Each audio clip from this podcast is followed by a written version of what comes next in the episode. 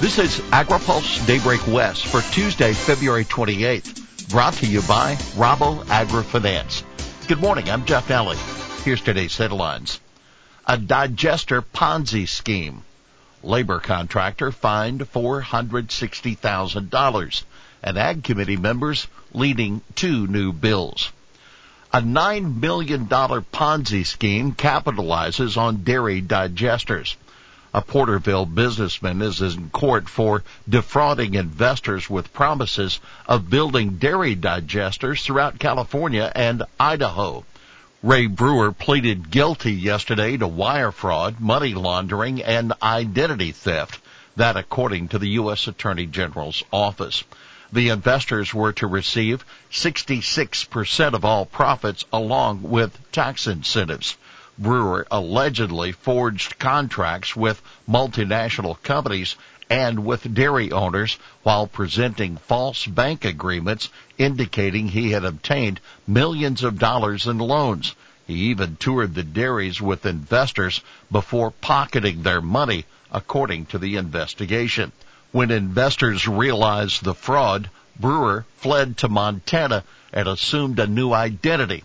He now faces up to 20 years in prison and $750,000 in fines. Labor contractor fined for wage theft. A farm labor contractor in Salinas must pay more than $460,000 for withholding paychecks and travel expenses. A Department of Labor investigation found the company did not pay H-2A guest workers for transportation and subsistence costs. It underpaid foreign and domestic farm workers and failed to keep accurate records. Labor Department reworks H-2A wage rules. Farms may be required to pay higher wages to some foreign workers under changes the Labor Department has finalized in the way that H-2A minimum pay rates are calculated. Under a rule that will be published in the Federal Register today, the department will calculate the H-2A wage rates for field workers based on USDA's Farm Labor Survey of farm worker wages. However, H-2A wage rates for some occupations, including truck drivers as well as managers and supervisors on farms, will be calculated based on a broader wage survey conducted by the Bureau of Labor Statistics. The department determined the BLS survey better reflected the prevailing wages paid for those occupations. You can read our full report at agripulse.com. We'll have more AgriPulse Daybreak West after this. When you work with Rabo AgriFinance, you get the global knowledge and financial strength of one of the world's largest and most innovative food and ag lenders. Tools essential to realizing your aspirations. Discover how an unmatched network of local and sector experts can help you confront agriculture's challenges and seize the opportunities that lie ahead. Learn more and contact us at www.raboag.com. Creating value, connecting vision. Rabo AgriFinance. Welcome back to AgriPulse Daybreak West. Scoops. Ag Committee members leading two new bills. As is the case in the months leading up to the debate over a new farm bill, members of the House and Senate Ag Committees are dropping legislation to signal their policy priorities. In the House, Representatives Tracey Mann, Kansas Republican, Jimmy Panetta, California Democrat, and 26 other members are introducing a bill to keep farm and small business assets from counting against applications under the free application for federal student aid or FAFSA. That form is commonly used by college students to defray educational costs but changes looming on July 1, 2024 would require families to report the net worth of a family farm or small business, in turn increasing the assets counted when determining the amount of aid an eligible student might receive.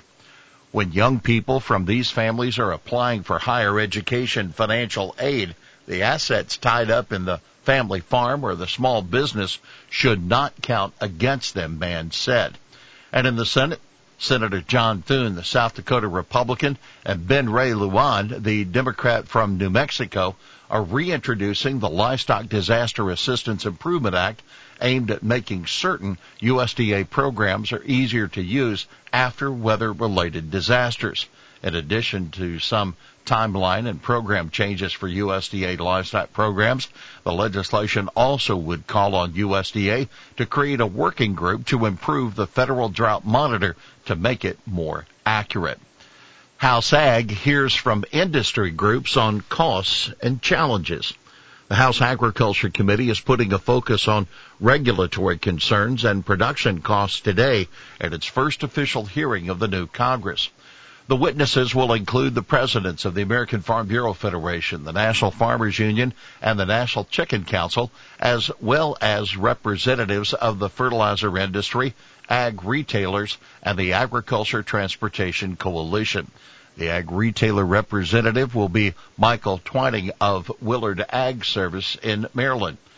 Hearing directly from an ag retailer like Mike will underscore the need for Congress and the Biden administration to remove regulatory barriers in an effort to boost our farm economy, said Daren Coppock. He's president and CEO of the Agriculture Retailers Association. By the way, a new member of the House Ag Committee, Michigan Democrat Elissa Slotkin, announced yesterday that she'll be running for Senator Debbie Stabenow's seat the Senate Ag Committee chairwoman, is not running for reelection next year. In a video on her Twitter feed, Slotkin noted her family background in meatpacking and agriculture. Groups not hopeful about FDA's finalized food program changes. Criticism of Food and Drug Administrator Commissioner Robert Califf likely to get louder today as the agency announces more details on how it will restructure its human foods program. FDA first outlined its proposed changes at the end of January. Groups representing consumers, food industry leaders, and state and local regulators don't have high expectations. The coalition has been calling on Califf to strengthen leadership at the agency by appointing a deputy commissioner for foods with a direct line authority over all key units of the food program, but have not received any indication FDA is moving closer to their request. FDA has come under intense criticism for its response to the infant formula crisis and other recent food safety issues. House members call for updates to FSA data collection process. 23 House members, including House Ag Committee Chairman Glenn Thompson, asked Agriculture Secretary Tom Vilsack yesterday to review and update Farm Service Agency program data collection forms. In a letter, the lawmakers urged the department to ensure all farms, quote, match actual farm program requirements and can be submitted online. They also ask for the FSA to quote, invest in FSA in-person staff training and to coordinate with the risk management agency for reporting of electronic data.